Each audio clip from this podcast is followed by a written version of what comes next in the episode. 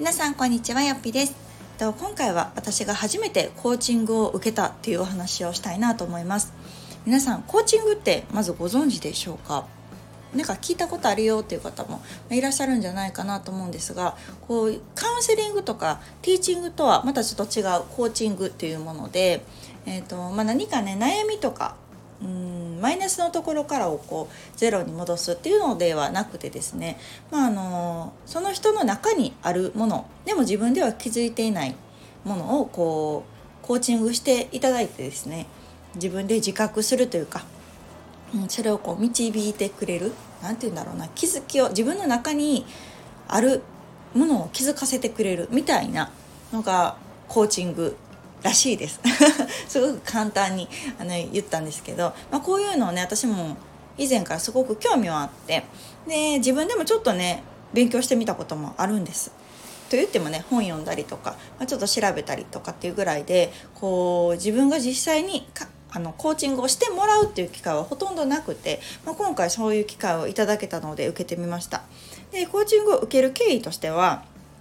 私が主催しているよっぴ式というブログ講座があるんですけれどもそれの過去の受講生のニコさんという方がですね今絶賛コーチングを勉強中であのそのモニターを募集されていたのであすごくいい試みだなと思ったし私自身もニコさんにまあ話したいな 久しぶりだったから話したいなっていう思い半分、まあ、でも半分あの自分自身がこういう経験がなかったので、まあ、一度体験させていただきたいなと思ってあの、まあ、ニコさんにね声をかけました。で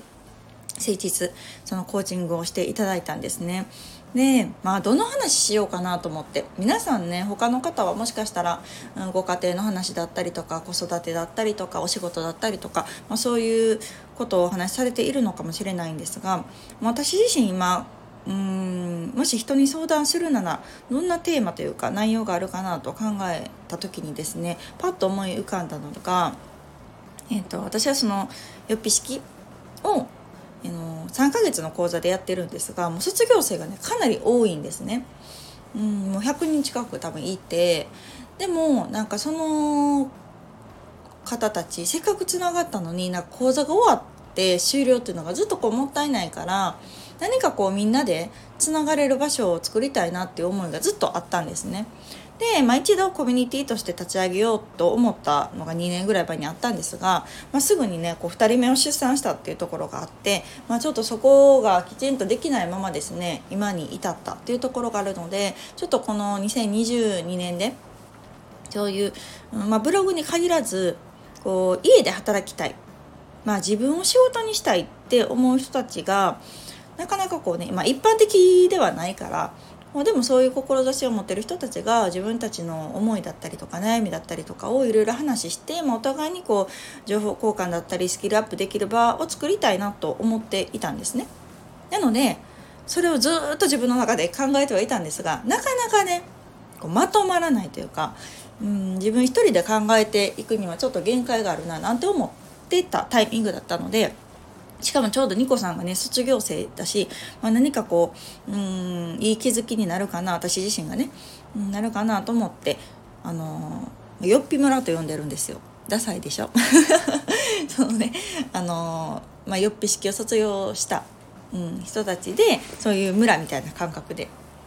まあ、私がっていうよりもこう一人一人がねの自主独立の精神っていうのを結構持っていただいてですね、まあ、一人一人がこう自立するようなお互いを尊重できるようなそういう場にしていきたいっていう思いがあるんだと。でよっぴプラをもっとこう今回うん、私の2022年の目標でもあるのでこう稼働させていきたいんだけどっていう話をさせてもらいました。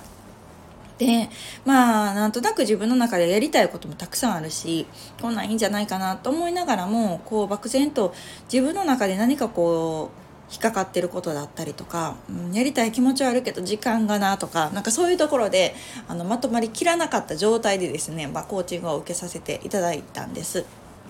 で、まあ、結果としてはあのやるべきことがまず見えたっていうところがすごく一個良かったこと。で2つ目が、えっと、自分の大切にしていることっていうこのキーワードみたいなものをピックアップしてもらったっていうところがすごく今回はコーチングを受けて得られたことだなと思いました。で、うんとまあ、私みたいな人間の場合はですねやりたいこといっぱいあるんですよでもその限られた時間の中で優先順位をどうつけていったらいいのかとかうーんじゃあそれを絞るとしたらとかそれが自分の引っかかっているところを改善するとしたらじゃあどうしたらそれができるようになるのかとかっていうところをこう考える、ま、時間に割となったんですね。でそうなってくるとやっぱり自分一人で考えてるとどれも大事だしどれもやりたいからなかなかその優先順位がつけづらかったりするんですけど、まあ、そのコーチングっていうのは質問をねいっぱいしてくれるんですよ。うん、のでなんかこう自分では思い浮かばなかった質問だったりとかその質問をされて改めてあ自分ってここにこだわり持ってるんやなとか、うん、なんかこういうところを大切にしていきたいと思ってるんやなっていうそのいっぱいある中から自分のこだわりっていうのをこうピックアップしてくれたんですよ。それをニコさんがね問いかけてくれるんですね。で今回私がそのお話しした中でねよっぴ式のメンバーと一緒にこうよっぴ村っていうのを作っていきたいしこういう自分を仕事に家で働けるっていう人を私は増やしたいっていう思いをいろいろ語らせていただいたらああよっぴさんは質っていう言葉にすごくこだわってますねって言ってもらったんですよ。でそこも一つ気づきというかハッとしたところでまあ確かに私はこう手広くなんだろうな、まあ、一般的なこうオンラインサロンみたいな形でやりたいっていうのとはちょっと違うんやなっていうのを感じましたね。で当初は、まあ、こうよっぴ式生に限らずですね、まあ、こう家で働きたいとか、うん、自分を仕事にしていきたいサービス作っていきたいみたいな人たちを対象に何かこう実現できたらいいなと思ってたんですがやっぱり私自身のキャパとかを考えた時にあまりにも広すぎるとうん後々こう対応がねうん自分の思うようにできなかったりとかうんなんか無理をしてしまうっていうところでなんか歪みが出るんじゃないかなとかっていうのを考えてた時にそのよっぴさんはすごく質にこだわってますよねっていう言葉を言ってもらってあだから私はやっぱりこのネット上のね、うんまあ、よっぴ式もそうだけど、うん、今後やっていくそのオンラインを活用するっていう意味ではやっぱり信頼関係だったりとかっていうのがすごく大事になってきて、うん、そこを守りたい。っていう意識がすごく、まあ、高いんだと思うんです。うん、なんか副業とか在宅ワークとかって怪しいのめっちゃ多いじゃないですか。私はそういうのもスルーするっていう結構スキルがついてきたんですけどやっぱりまだまだうーんそこに騙されてしまうじゃないけど、まあ、やっぱり揺らいでしまう人も多いやろうしじゃあ本当にこういうのを真剣に学びたいそういう仕事とか働き方をしてる人とどこでつながったらいいんやろうって思った時にここにそういう人たちが集まってるよですごくこう、うん、安心安全な場所にしたかったんですよね。うんっていうところのこだわりに気づかせてもらったっていうところで今回そのスタートアップはよっぴ式生だけにやっぱり限らせてもらおうっていうような気持ちにも、うんうん、なりました。でもう一つワードとしてはあ楽しく持続できるバランスですねって言ってもらったんですね。でそれも私の中ですごくうんいいキーワードになっていてというのもあれもやりたいこれもやりたいっていう思いがありすぎるのとやっぱり私自身のそのキャパとのバランスっていうのをどうしてもやりたいことがたくさんあると自分のキャパをこう無理やり広げがちであのしんどくても対応しがちってなってくるとやっぱりこう続けていく中でしんどいなと思ったりやめたいなと思ったりっていうことが出てくることもまああるかもしれない。うんでましてやね子供もまだまだ小さかったりとか次上の子も小1になるとかってなる結構今年が我が家にとってのタイミングいろいろ変わるタイミングでもあるのでうん私自身の時間的ゆとりだったり精神的ゆとりをこう開けておきたいっていうまあ気持ちもあるんですねもちろんやりたい一方で。うん、でそんな話をしていく中でその楽しく続けるっていういうワードがすごくこうしっくりきたんですよ。うん、やっぱり無理しても良くないし、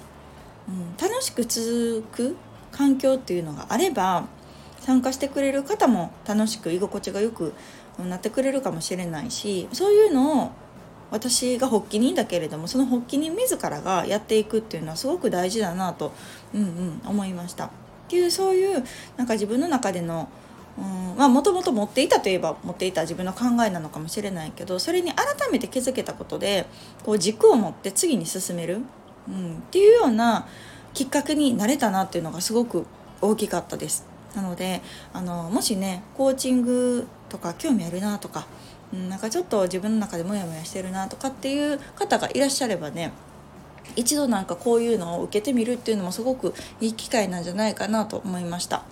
ニコさんはねまだ今本格的にはされてないみたいなんですけど、まあ、ゆくゆくは多分そういう、うん、お仕事をされていくのかなと思うしまあ現段階でも英語がねすごくお上手で英語のコーチングのお仕事をされてるんですねなのでまあ基礎はすごくあの持ってらっしゃるからね今回すごくこう上手に引き出せてもらえたなというふうに感じておりますが。うん、もしこれがね本格的に始めるとかってなった場合はですねまたあのニコさんの方から発信があるでしょうしの皆さん是非ご興味ある方はね受けてみられたら何か新たな気づきになるんじゃないかななんて思いました。あの初めてのことに挑戦するっていうのはなかなか勇気がいりますけれどもあの私今回はねすごくこういい機会をいただけてでかつこう行動力っていうところに今つながろうとして今よっぴ村のねあの作業にめちゃくちゃ勤しんでるんですよ。なのでまああのいろんな取り組みもやりながらですね是非私の中ではこのよっぴ村っていうのを今年活動、うん、させるために一つ一つ動いていきたいなっていうふうに思っております。ではまた次回の放送をお楽しみに。さよなら。